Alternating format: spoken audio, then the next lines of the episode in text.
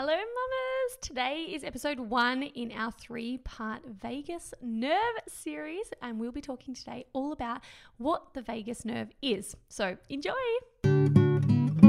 Hey, mama, I'm sending you wonderful pregnancy vibes. It's time for you to guide you through. Let's take some time for you.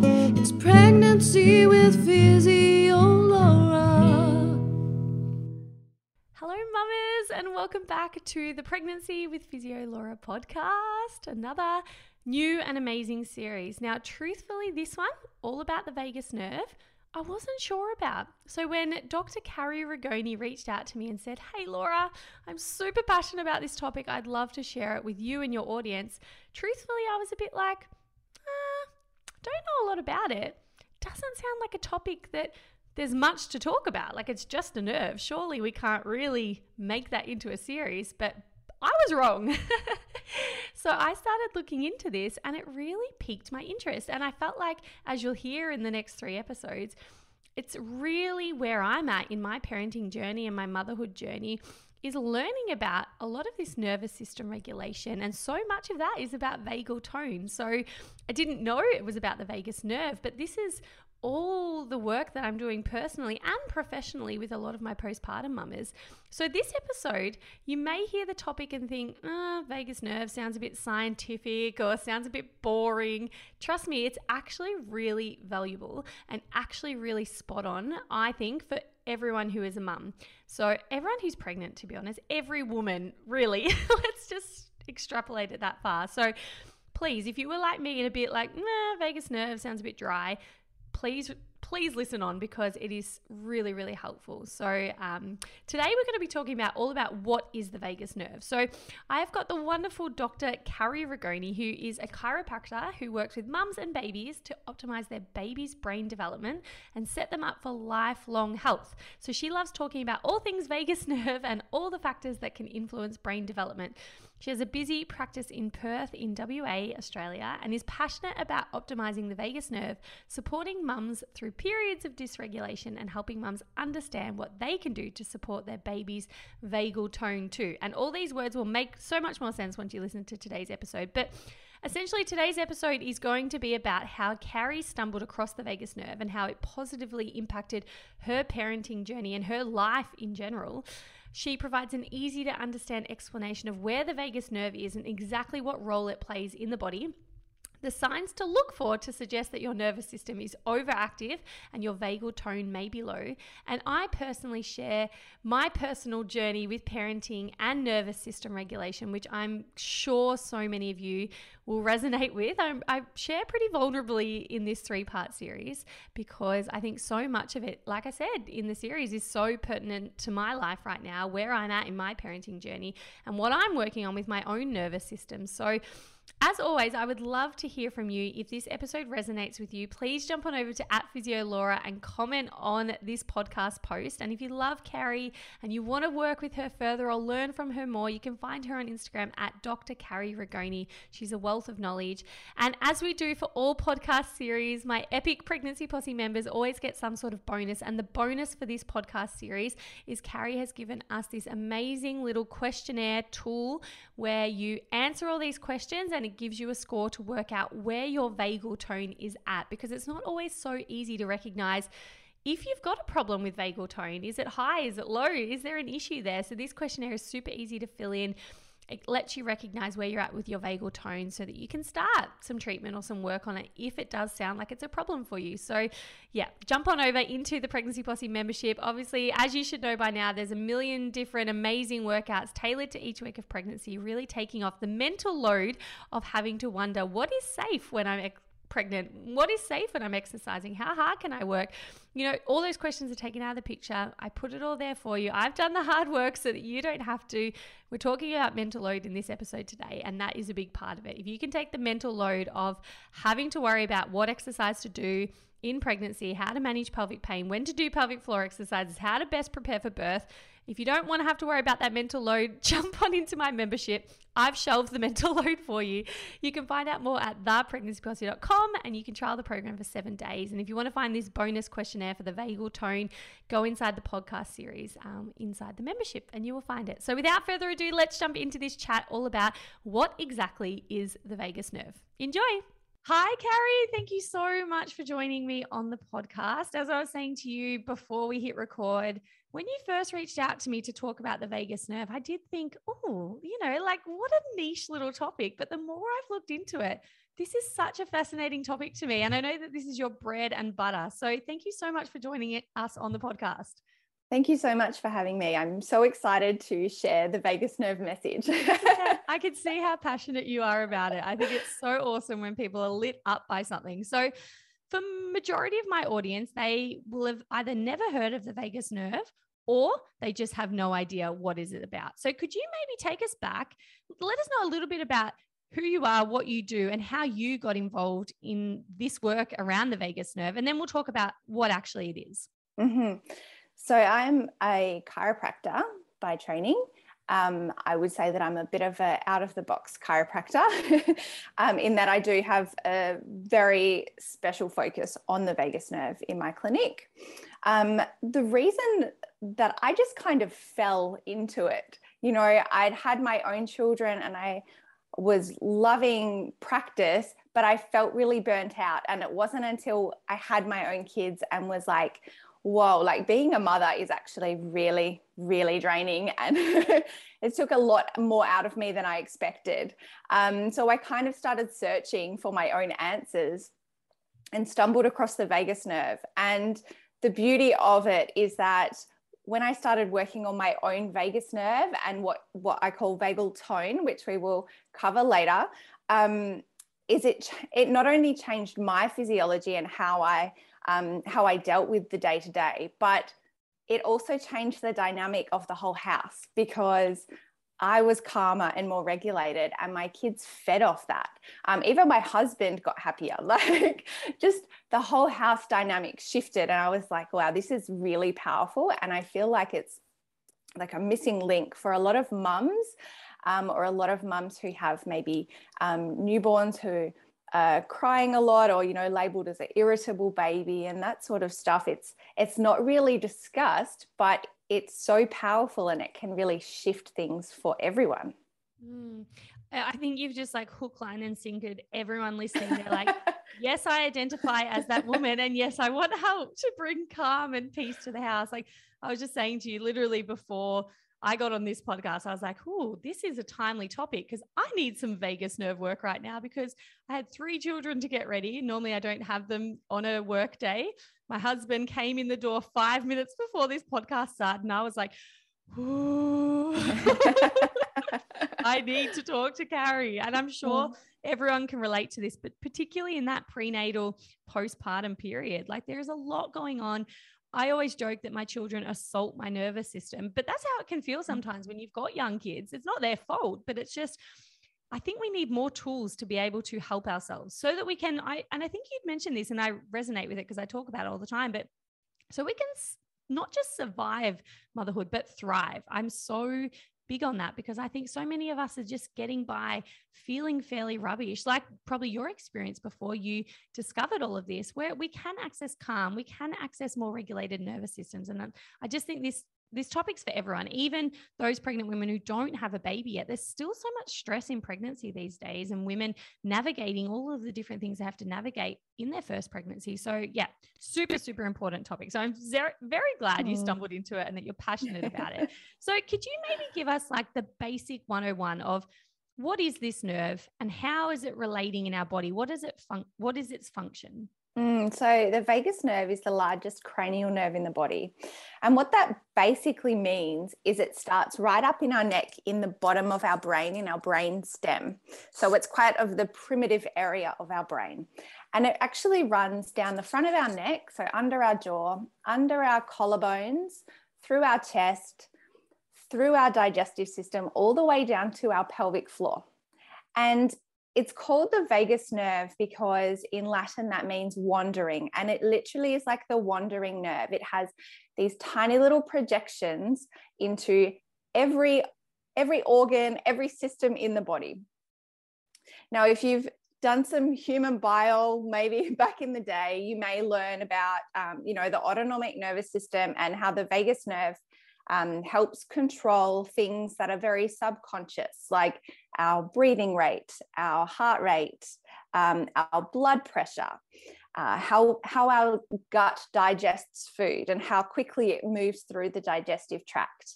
And a lot of times, this is, um, I guess, what's taught about the vagus nerve, but that's only about 10% of what it does. And the other 90% is actually sensory. So, what that means is that the messages are not coming from the brain for example from the brain to the heart saying hey heart you need to beat faster or slower. That's that's included in the 10% but these other nerves are coming from the body up into the brain and saying hey brain this is what's happening in in the gut or hey brain this is what's happening in the heart etc so it tells the brain whether things are working well or whether things are not working well and then the brain kind of responds accordingly and may send messages back down to counteract that. Mm. And this is obviously all happening subconsciously. Like this is this is not something you have to control. This is all, like you said, autonomic. Yeah. So it happens at such a fast speed compared to, say, the higher centers, our rational brain, that by the time we're conscious of something that could be happening, it's been happening for a long time in the body. Mm. Um, so it's like this constant system that senses everything, not only in our internal environment, but it actually is able to sense things in our external environment as well. And sends that up into the brain and says, hey, like this is, this feels safe, this is good, or no, this feels like a threat. It feels like there's something wrong here. So I need to tell the threat centers of the brain that there's a problem. Mm. Yeah. And then I the other thing. Keep talking. No, you take the mic because this is really fascinating to me. Um, the other thing that it does is um, a, a healthy or an optimally working vagus nerve is able to activate once a stress has finished. So, say for example, there's a moment where you do need to activate your fight or flight, and there is a genuine threat, then we want our nervous system to be able to activate accordingly. What the vagus nerve does after that event is done is activates and pulls you back out of the stress response. So it says, hey, body, hey, nervous system, you're safe now. You don't need to stay in that fight or flight. Let's get back into a regulated state. And it's really only when we're in that regulated state which is called the parasympathetic activity where our body regenerates and does all the restorative things that you know happen during sleep or um, just when we're feeling calm we digest our food better. You know all of those things can activate only when our vagus nerve is activating and pulling us out of the fight or flight. So just to clarify because this is how i used to remember it back at uni parasympathetic rest and digest mm-hmm. sympathetic mm-hmm. fight or flight is that yeah. a good summary and yeah. i'm just picturing the vagus nerve is almost like the the train track controller where it can flick you from one to the other would that be correct is it like responsible Somewhat, for yeah going from yeah. para to symph and back again would that be a good explanation or not really um the our nervous systems are actually quite primitive in that we have a bias towards fight or flight Hmm. So, what the vagus nerve does is it's like the brakes to the train. mm. Let's say the train, um, fight or flight is the accelerator and it's on high speed. That that will continue unless the vagus nerve inhibits it. Okay. So it's kind of like the brake. So someone who has lower vagal tone or lower ability to activate their vagus nerve will just naturally hover more in that fight or flight because that's what our nervous system is naturally designed to do. Yeah. Because if they're not getting the safety signal from the vagus nerve to say, hey, you're safe in this moment, mm. then the nervous system goes, well, I need to either fight or run away or, um, you know, escape whatever's happening that is threatening my nervous system. So, say for someone like yourself who's now been working on vagal tone and vagus nerve exercises for years now, that means that you're much better at putting the brakes on, pulling yourself out of that sympathetic fight or flight response much quicker easier recognizing, you know, when you need to calm down, those sorts of things. Yeah. Yeah.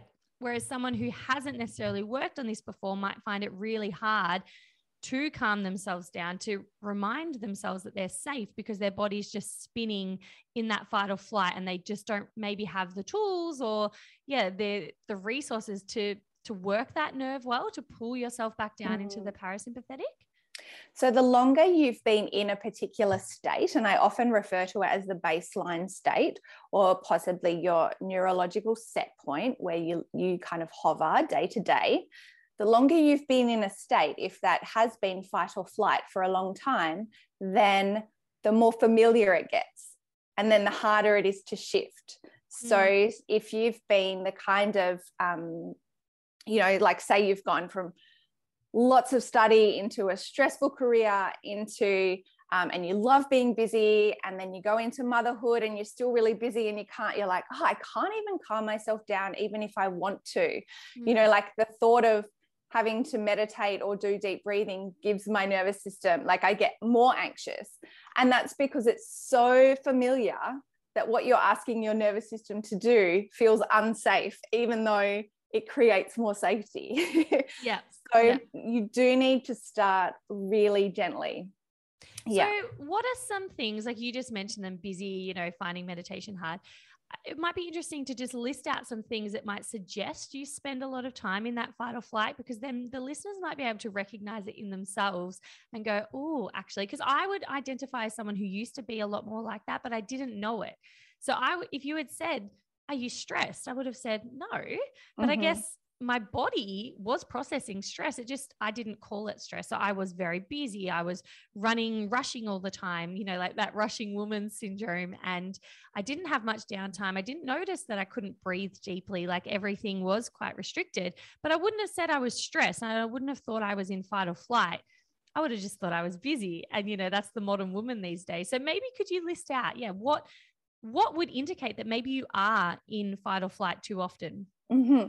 Um, it's funny you say that because one of my questions in my intake form is, you know, were you stressed during your pregnancy? And so many women say, no, no, I wasn't stressed. Oh, well, I guess I had the normal amount of stress. And then they come back in the second consult once they kind of understand the mechanisms a bit more and go, do you know what I've been thinking about that? And I was constantly in fight or flight and I just didn't know it. yeah. So it's definitely this culture, it's embedded and it's almost a bit of an expectation, I think. Um, Absolutely. Absolutely. I used to wear it as a badge of honor. If someone said, How have you been? I was like, Oh, busy, you know, so busy. Whereas now people ask, How have you been? I'm like, Good. Like, what have you been doing? I was like, I don't even know cruising now compared to what I used to be. But yeah, I definitely think we put it up on a pedestal um, to be rushing busy. It means you're more important, maybe, or that you're more worthy, and all sorts of stories. But sorry, coming mm. back, what would yeah, woman experience, or maybe feel, mm. or what might her life look like if she is stuck in that fight or flight?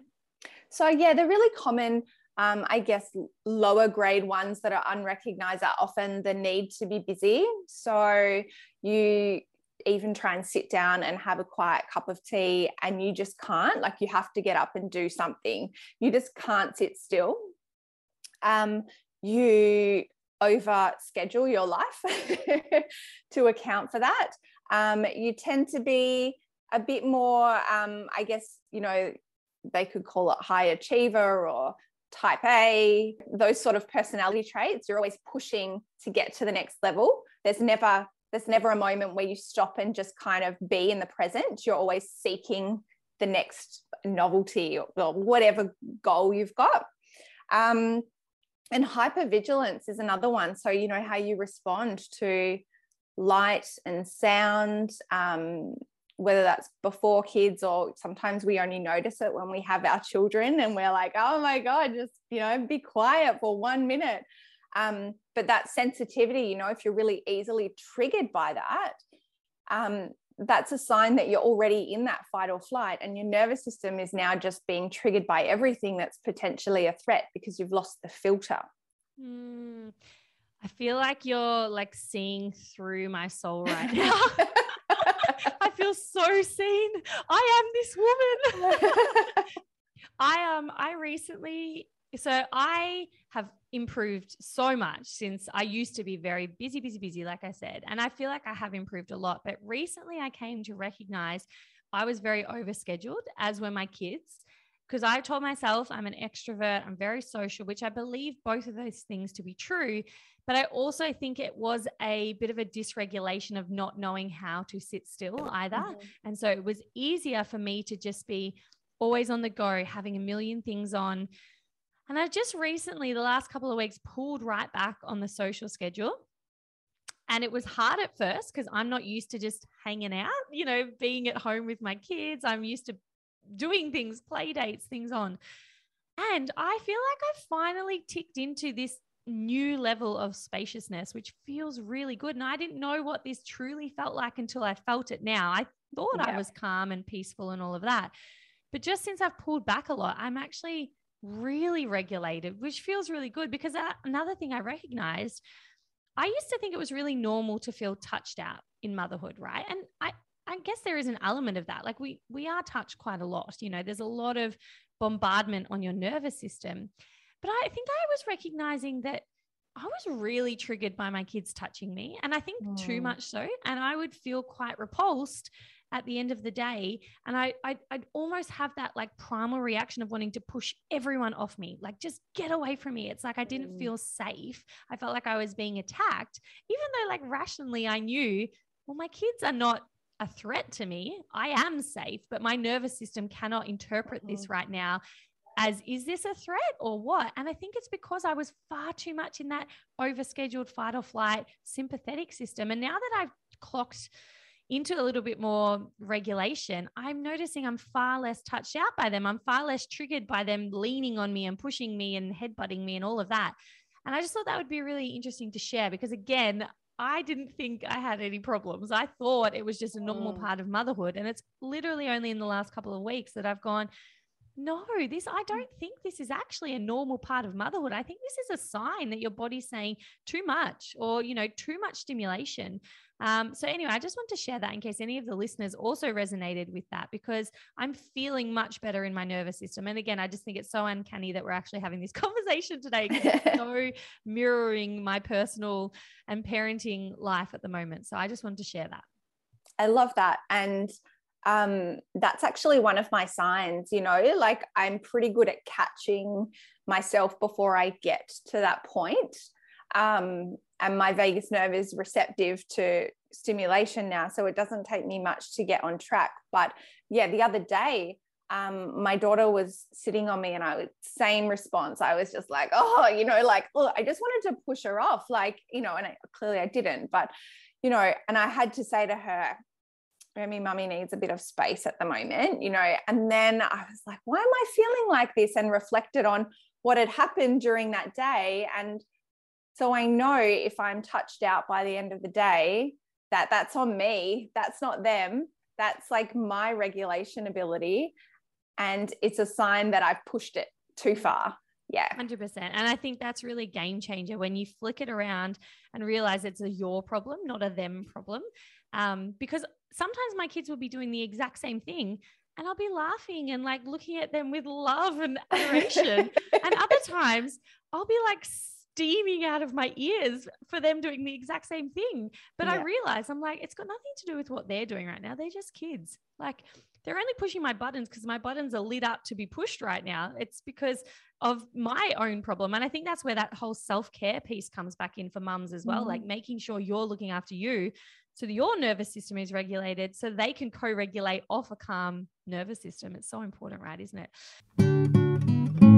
Hey, mamas! I so hope that you love that first episode in our three part vagus nerve series and that you've now wrapped your head around what exactly we're talking about. So, like I said in the introduction, I didn't really get the vagus nerve, I didn't understand it before I started talking to Carrie, and now I have such a good understanding of it. And it really is so relevant to my life, and I'm sure your life too. It's just that I didn't have the language around what part of the body was responsible for the feelings and the regulation and the nervous system being overactive or or whatnot. So I really hope that helps give you a solid understanding because in the next episode, episode two, we're going to be talking all about what factors can lower your vagal tone so that you can be aware of that, and also what factors and influences you can you know, use and things you can do to up your vagal tone so that you are more regulated, so that you're not always in fight or flight, so you can put the brakes on that sympathetic nervous response and